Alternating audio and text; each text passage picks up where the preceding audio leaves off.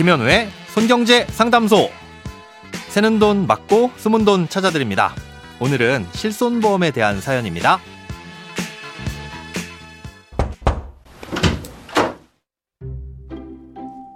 부모님의 실손 보험료를 제가 내고 있습니다. 그런데 올해 들어 보험료가 너무 많이 올랐더라고요.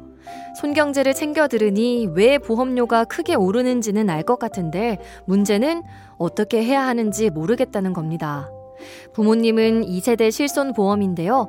요즘 보험에 비해 보장이 좋아서 가급적 유지할까 싶다가도 한 달에 20만 원이 넘는 보험료를 내자니 또 고민이 됩니다. 게다가 지금도 부담스러운데 앞으로 5년 뒤에 갱신이 되면 그때도 감당할 수 있을지 걱정이 되고요. 부모님 연세는 이제 만으로 68세이신데 다행히 지금까지는 건강하셔서 보험금을 탈 일이 없었지만 앞으로는 병원 가실 일이 많아질 것 같아 생각이 많아집니다.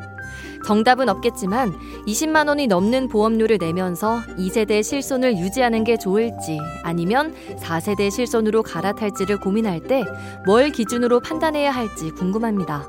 갈아타는 게 맞다면 과연 갈아탈 수는 있는 건지 혹은 고려해야 할 사항이 있는지도 알고 싶습니다. 2009년 7월까지 판매됐었던 1세대, 2세대 실손보험은 병원비의 90%에서 100%를 보험금으로 지급해줍니다.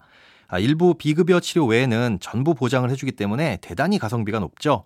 예, 그러다 보니 보험사가 가입자로부터 걷어들이는 보험료보다 지급되는 보험금이 더 많아서 늘 손해를 볼 수밖에 없는 구조입니다.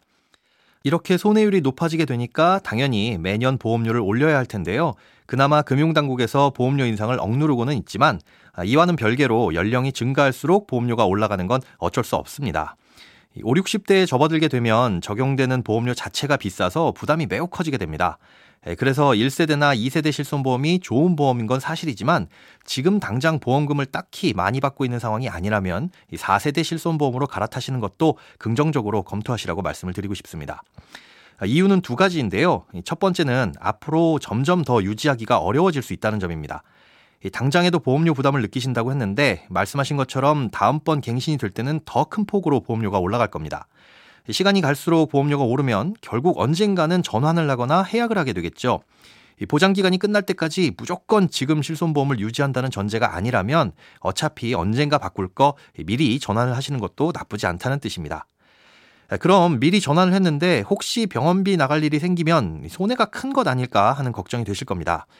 그런데 이렇게 전환했을 때 잃는 것이 생각보다는 크지 않을 수 있고 오히려 보험료를 아껴서 이득을 볼 수도 있다는 게 두 번째 이유입니다.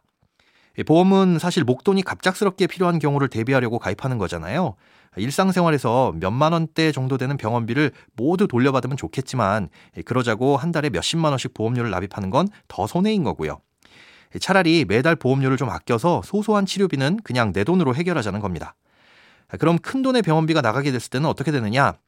이땐 건강보험이 적용되는 급여 의료비는 별 차이가 없지만 비급여 의료비에선 차이가 좀 있습니다. 2세대 실손은 자기 부담금이 10%지만 이 금액이 연간 200만 원을 초과하면 나머지는 다 보장을 해줍니다. 예를 들어 병원비가 3천만 원이 나왔다면 10%인 아, 300만 원을 부담하는 게 아니라 200만 원만 부담하면 나머지 2,800만 원은 보험금으로 받을 수 있다는 거죠.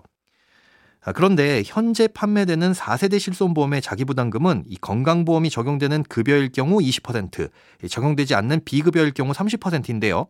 이 급여 의료비는 2세대와 아, 동일하게 연간 200만 원까지만 부담하면 되지만 비급여 의료비는 얼마가 됐든 30%를 다 부담해야 됩니다. 보장 한도인 5천만 원 내에서 병원비가 발생한다면 1천만 원 남짓한 차이가 생길 수 있겠죠. 이 차이는 다른 보험의 가입 여부에 따라 어느 정도 완충을 할 수 있는지가 달라질 텐데요. 예, 특별한 경우가 아니라면 전환이 가능하니까 이런 부분을 감안해서 판단하시기 바랍니다. 돈에 관련된 어떤 고민이든 상관없습니다. imbc.com 손에 잡히는 경제 홈페이지에 들어오셔서 고민 상담 게시판에 사연 남겨주세요. 새는 돈 맞고 소문 돈 찾는 손경제 상담소. 내일 다시 만나요.